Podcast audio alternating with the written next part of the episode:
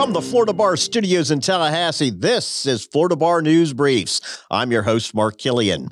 The measure to eliminate permanent alimony in Florida and replace it with durational alimony based on the length of a marriage is on its way to Governor Ron DeSantis following a 102 to 12 vote in the Florida House.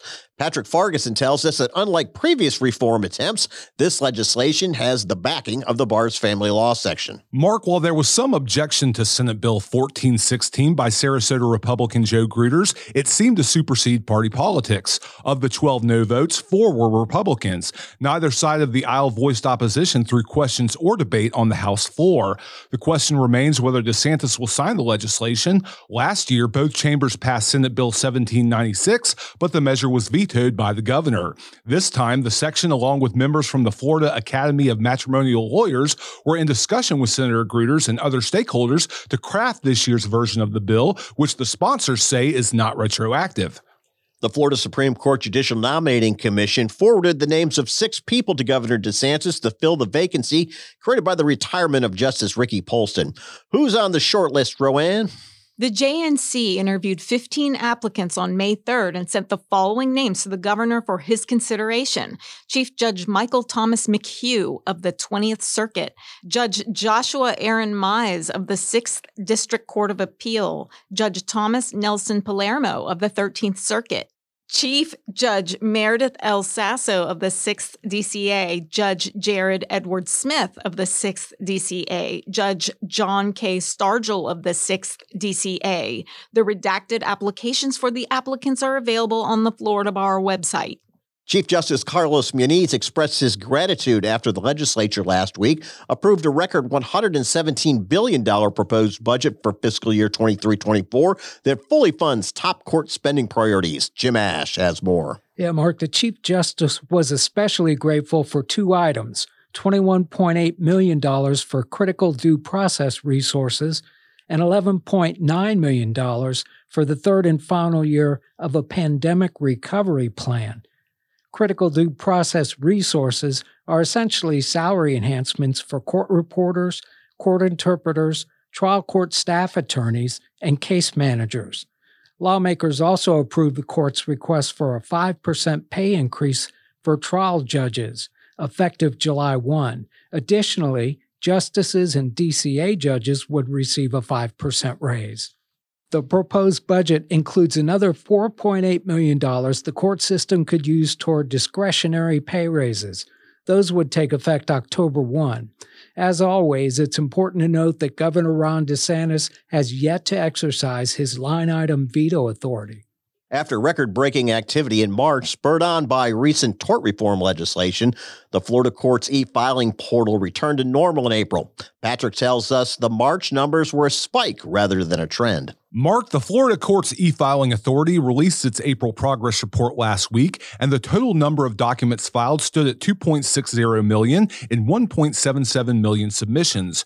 Those numbers are down more than 19% from the March record, but only 3% higher than February. The average number of weekday submission was 87,086 in April, down 10% from March's record pace. The only key data point to show a slight increase from March was the number of submissions to the Florida Supreme Court. The 293 submissions to the High Court in April were 14% higher than the previous month. Legislation making it easier for prosecutors to indict drug dealers for murder or attempted murder when customers overdose is on its way to Governor DeSantis' desk. Despite amendments to provide Good Samaritan protections, opponents believe the penalties are still too stiff. Mark, the upper chamber took up House Bill 365 by Lake Mary Republican Rachel Plakon, which would make the penalty for providing drugs that lead to a first time overdose a second degree felony, and the penalty for a second overdose a first degree felony. Senator Darryl Rouson, a St. Petersburg Democrat, tried to amend the bill to make the penalty akin to a DUI manslaughter charge. Senate companion sponsor Jason Brodeur said while Rouson had good intentions behind his amendment, there's good reason to change the statute from an approximate cause standard to substantial factors. The measure passed 31 to 6. Many Florida lawyers will remember this session for the substantive legislation that passed, including major civil and criminal litigation reforms. Jim? Yeah, the court faced an avalanche of filings earlier this year by litigants hoping to beat the effective date of HB 837. It became law the day DeSantis signed it, March 24th. Simply called Civil Remedies, the bill made sweeping changes, having the four year statute of limitations for general negligence claims, repealing one way attorney fees in insurance cases, and creating a presumption against liability for certain negligent security claims.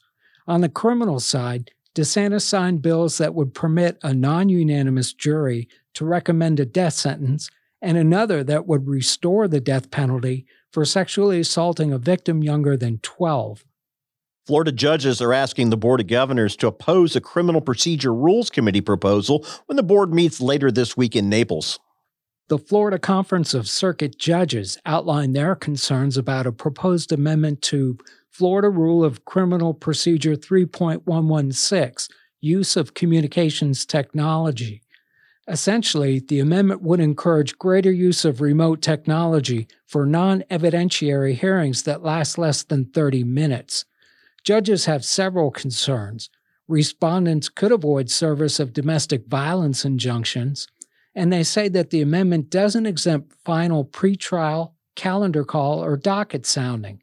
That's when most cases get resolved, the judges say, and in person attendance is critical.